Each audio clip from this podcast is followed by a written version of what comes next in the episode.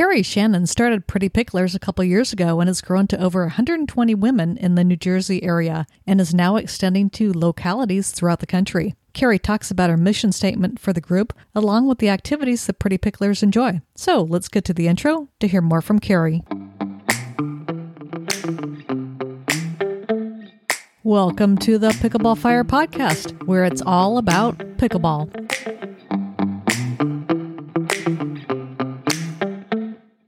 Today, I'd like to welcome to the Pickleball Fire podcast, Carrie Shannon. How are you doing today, Carrie? I'm great, Lynn. Thank you so much for inviting me on. I'm really excited to have you on because I initially found you through the Pickleball Forum for Women. And we'll definitely get more into that and, you know, women in pickleball. But I always do like to first start off with somebody's origin story in terms of how they first heard about pickleball, how long ago it was, and uh, how you first started playing. I would say about four or five years ago, my husband and my son built a makeshift pickleball court in our yard. and they said, Oh, you know, we're going to build this pickleball court. And they did it all by hand. And it was really cool.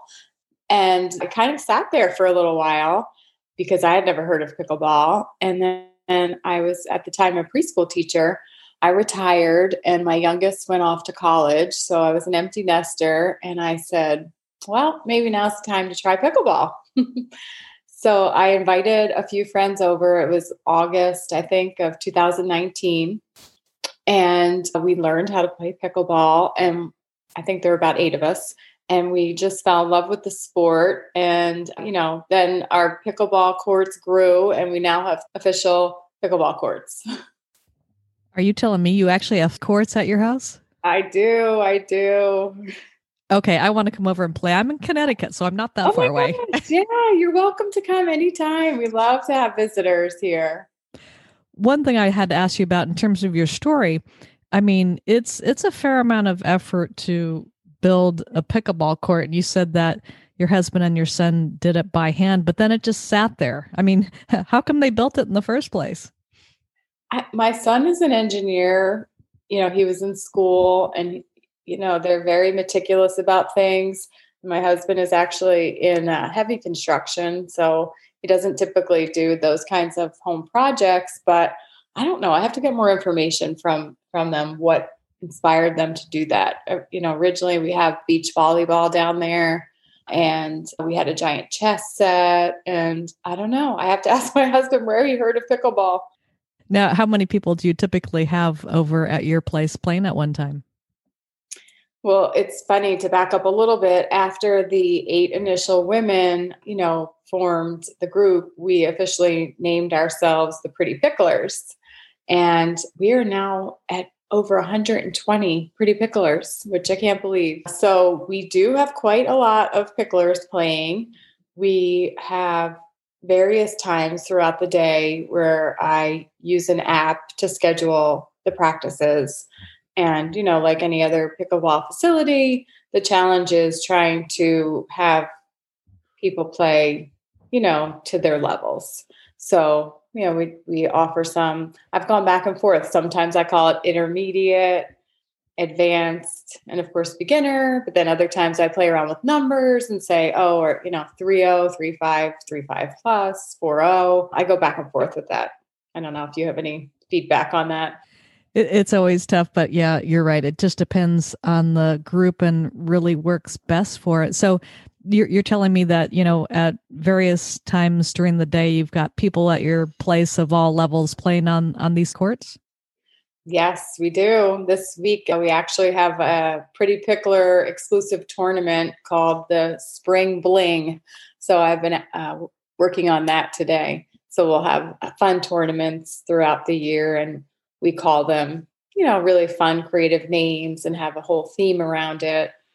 So it's a lot of fun you've grown to it sounds like over 120 women's players as a part of the pretty picklers i mean how many more people or how many more women can you actually handle in the group you know originally i formulated a mission statement and i really wanted to stay true to our mission statement which is that it is a fun and inclusive environment.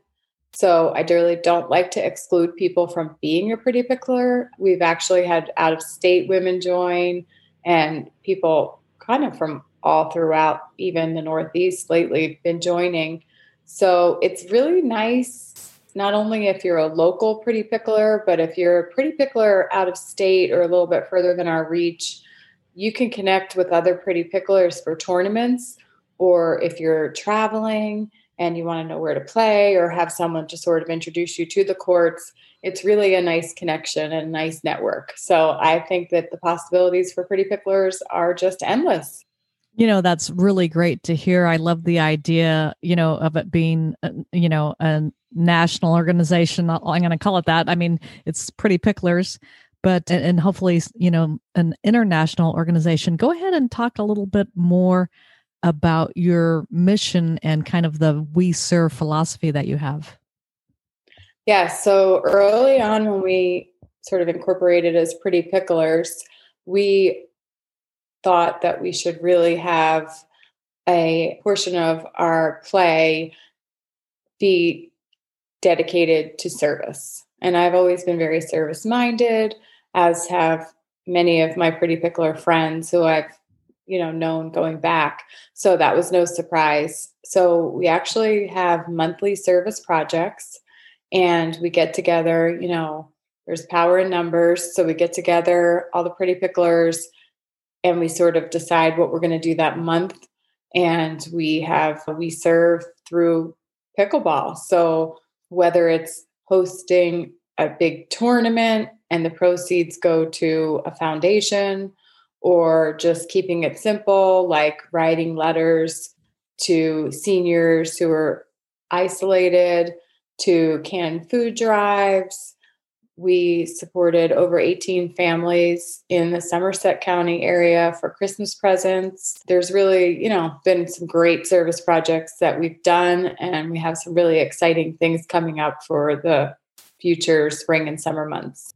And as you think about, you know, expanding that out you know to other states and and nationally are you expecting some of the other pretty picklers groups to really be f- focused on that same mission? And you know how do you see all that working i guess is my question.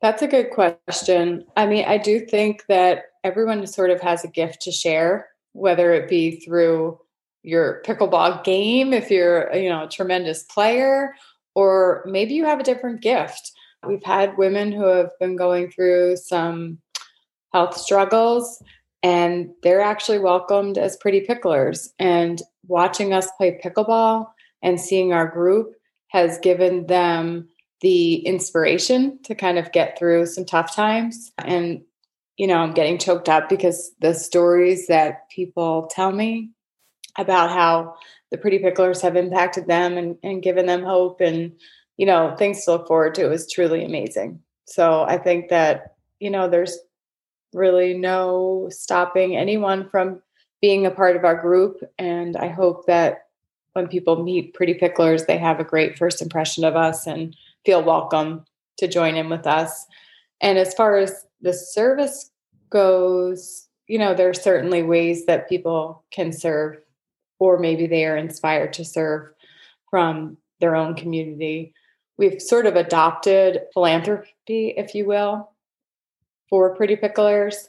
And our main beneficiary of Pretty Picklers when we have larger scale events is the Diva for a Day Foundation. And that is actually a national foundation that provides a day of beauty for women undergoing any type of cancer treatment or recent diagnosis. So, because that's a national organization, I feel like that could sort of be on anyone's radar. Right. I, I love what you're doing there. And, and that's a great foundation that, you know, is benefiting from your work.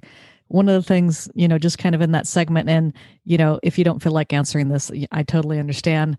But, you know, you said that you had, you know, just the pretty picklers have given a lot of people hope can you is there is there a story that you can share you know kind of to give a an example of how the group has really helped somebody Well, I will say that sometimes our service actually ends up being within our own pickleball community. You know, we have quite a few breast cancer survivors in our group, and it's been a way that the women can network with each other who have been through similar situations because we are a women's only, you know, pickleball club.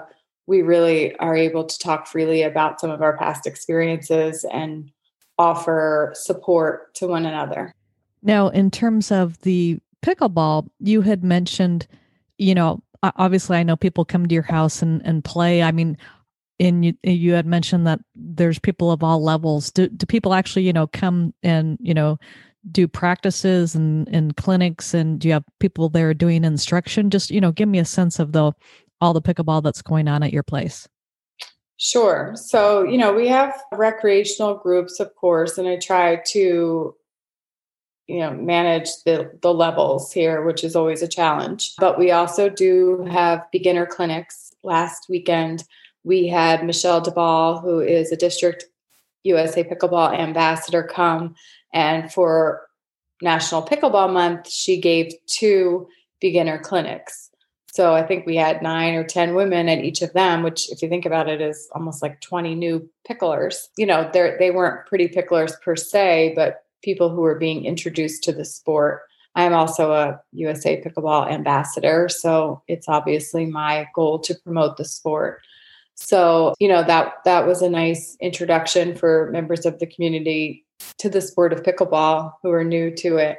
So, you know, we'll have a beginners clinic kind of starting at the beginning.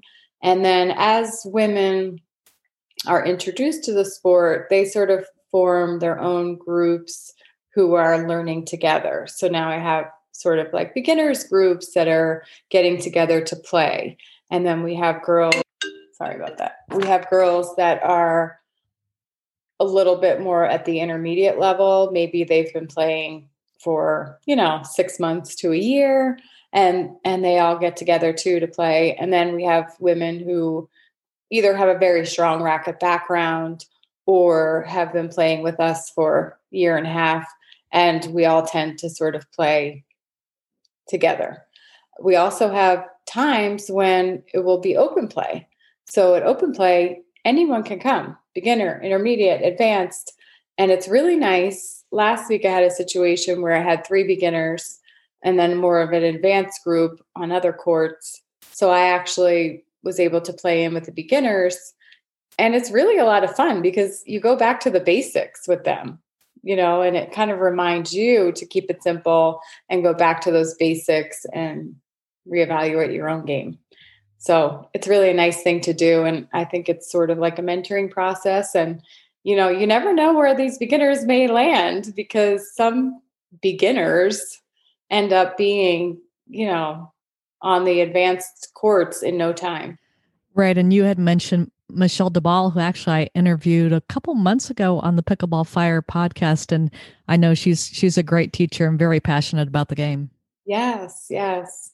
So we also have a great asset to the Pretty Picklers. I'm not sure if you're familiar with Katie Gallagher Taylor, but she's a pro and she's also a PPR certified coach. So many of us take lessons with Katie. And of course, we have great connections with some of the more established pickleball facilities in the area center court, pickleball palace, courtside. There are, you know, a lot. But Flemington Pickleball opened, I think it's been a year or two ago. And there were 100 founding members, and I think most of the founding members were pretty picklers. So that's an indoor pickleball only facility.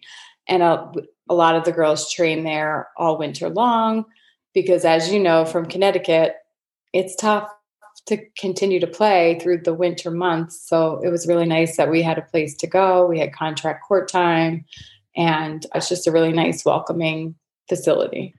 That's great to hear. And I can definitely relate. This was my third year here in Connecticut, but it was the only year where we literally had snow on the ground for a month, which you probably did there too, I would imagine. We did, but I have to say, I was fortunate enough to spend a couple months down in Florida. So I missed that weather, and it only gave me more passion for pickleball because I was really very lucky to be able to just walk out my door and have the pickleball courts right there and train every day. That brings up a, a good question. Is the group traveling around the country, or, you know, at least a subset of it, playing tournaments and such? Yes, we absolutely do. So, one of our favorite things to do is to kind of all go to tournaments together. And Pretty Picklers are definitely known for their fashion. So, we always have fashionable outfits, usually pink, and we are certainly very easily recognized on the courts. So, you know, we have gone to Florida. Some of our members have gone to Hilton Head, and we have a lot of tournaments on our agenda for this spring and summer. And we look forward to, you know, participating in them. All right. Well, I have to say, I I would like to join your group in spirit. I, I am not a fashionista. I don't think I own anything. Actually, I do own something pink, but. Uh, well, we have options for women who don't like to wear pink. Some of my friends even have said, I want to be a pretty, pretty pickler, but I don't wear pink. So they wear navy. Okay, that that's that's good to know. Although I, I do remember actually I do have a couple pink shirts, although they're not they're not the bright pink that I've seen pictures of you, you know, on Instagram and such we like all shades of pink. that's that's good to hear. Okay. All right. Well, can you talk a little bit about maybe some of the success stories of people who have played in in tournaments as they've, you know, traveled to Florida or wherever to, to play in bigger events? Yes, we've definitely had a lot of success with the tournaments. The challenge for the Pretty Picklers is a lot of the tournaments that we have currently done because of COVID, obviously, we haven't been able to travel as much as we would have liked, have been local tournaments. So they haven't been sanctioned tournaments. So it's a little bit new to the Pretty Picklers to enter a sanctioned tournament. And we're excited. We have three sanctioned tournaments coming up that are going to be easily accessible to us. We have LBI, the New Jersey Open, and also the Philly Open, as well as another uh, venue that I'm personally traveling to, which is in Cranberry, Pennsylvania, which is a, a national qualifier. So we are going to be able to have, you know, a true rating and see what it's like to enter tournaments, you know, singles, women's doubles, mixed doubles, and actually get that true rating and sort of see what it's like to participate in true tournaments. So we're really looking forward to that this spring and summer. That that is exciting and you know it's nice that you know people are feeling a little bit more comfortable about traveling I, I i know i was thinking about i was so jealous when you said you're in florida for a couple months in the winter because due to covid i didn't do my usual west coast trip out to california and arizona Yes, one of the things my partner and I are super excited about is maybe getting to Indian Wells. That's, you know, on my bucket list for sure.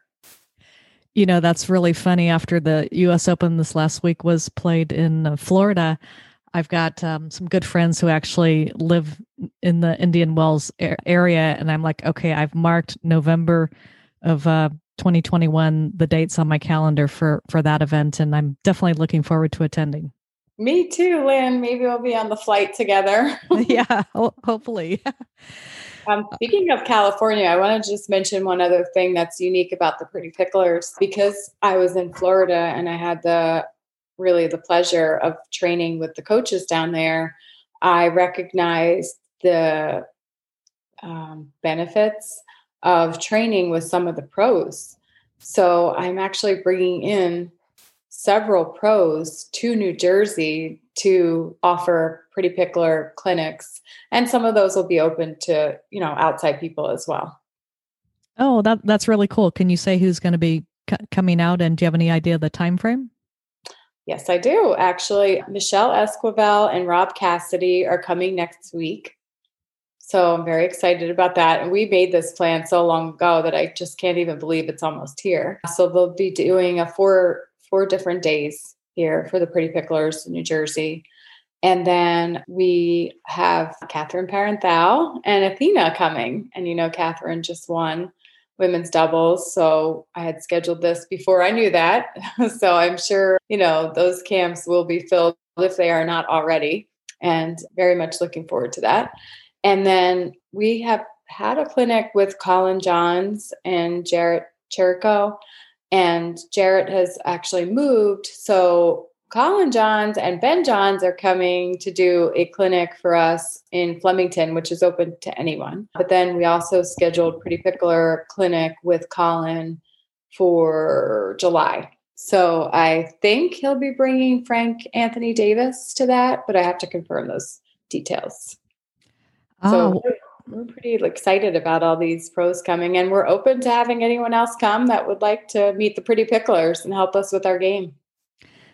That's awesome. You know, a number of people that you mentioned, I actually have interviewed on the Pickleball Pickleball Fire podcast, and that that is a, a quite a group that you've got coming out there to um, do do lessons. So that's very exciting. Yes, yeah, we're excited. I also wanted to mention that for the first time, we have Garden State Women's Pickleball League running, and that begins on Sunday. So I was fortunate enough to have Ben, Collin, agree to sort of co-sponsor it for us through their new venture 360 pickleball. So there's 60 women registered for the league and we are going to play weekly matches and we'll have playoffs at the end of the season. You've got so many exciting things going on with the Pretty Picklers. If somebody wants more information on the group, what's the best way to get that? So we have a great website www.prettypicklers.com. And we are also easily found on Instagram and Facebook. And we also, Lynn, have the Pretty Pickler podcast launching May 1st. You know, I did see something about that and I saw that you it looked like there might have been a short initial episode. Tell me a little bit more about the podcast. Really interested in that well, you could definitely help me with this, I'm sure. but, you know, they say that podcasting is one of the best ways to reach people. So I thought, well, you know, I have Instagram, Facebook, website. What else would I like to try? So I said, I, I might like to try the podcast. And I just happened to get really lucky and found someone I connected with. So she's producing the Pretty Pickler podcast. And I have to say, I know why you love this because I love meeting new people and hearing everyone's stories and it's just been so great. And as we know the pretty the the pickleball community is just the best right? Everyone's so happy and supportive and I've met so many nice people through this and it just seems like the list is endless of people you could talk with it is. I mean, it really is amazing. And I, I, was about to ask you who your first guest is, but then I realized this podcast is going to come out after you've had your first guest on. okay. Yeah. Well, I, I did about, I would say 15 episodes so far, and we're going to release two at our launch, and then we'll release one per week. Oh, nice. Well, good for you. I mean, you you're doing way better than when I started because I other than lunch and I think a couple at at, at, the first i was pretty much just just you know do it from week to week. But anyways any since you've got 15 already done did you want to mention maybe some of the guests that you're going to have on that people can look forward to? Sure I really loved doing all of the podcast interviews. You know, some of the interviews are with team members, some are with coaches, some are with pros. One of my favorites was actually with Don Stanley. So he's a referee, as you know, and that was a really fun interview. I think it's really nice, and I wish that everyone had the benefit of seeing the person. So when I do my podcast interviews, usually we are sort of live. We can see each other, although you guys just hear the audio. So Don was podcasting from his car, and he's just got such a, you know, great personality and just a happy guy. And, you know, I have a new respect for the referees, that's for sure, and the people who spend so much time, you know, helping out the sport of pickleball. Well, cool. I will definitely look forward to listening and I uh, just wanted to thank you so much for being on the Pickleball Fire podcast today. It's really great what you're doing with the pretty picklers. And I would imagine the next time we talk, you know, you're going to have thousands of people in the group. Oh, thank you, Lynn. It's been great talking with you, and I look forward to meeting in person. Well, me too. That sounds like a plan. Thanks again. Thank you for listening to the Pickleball Fire podcast. If you enjoyed the show, be sure to give it a five star review on Apple iTunes.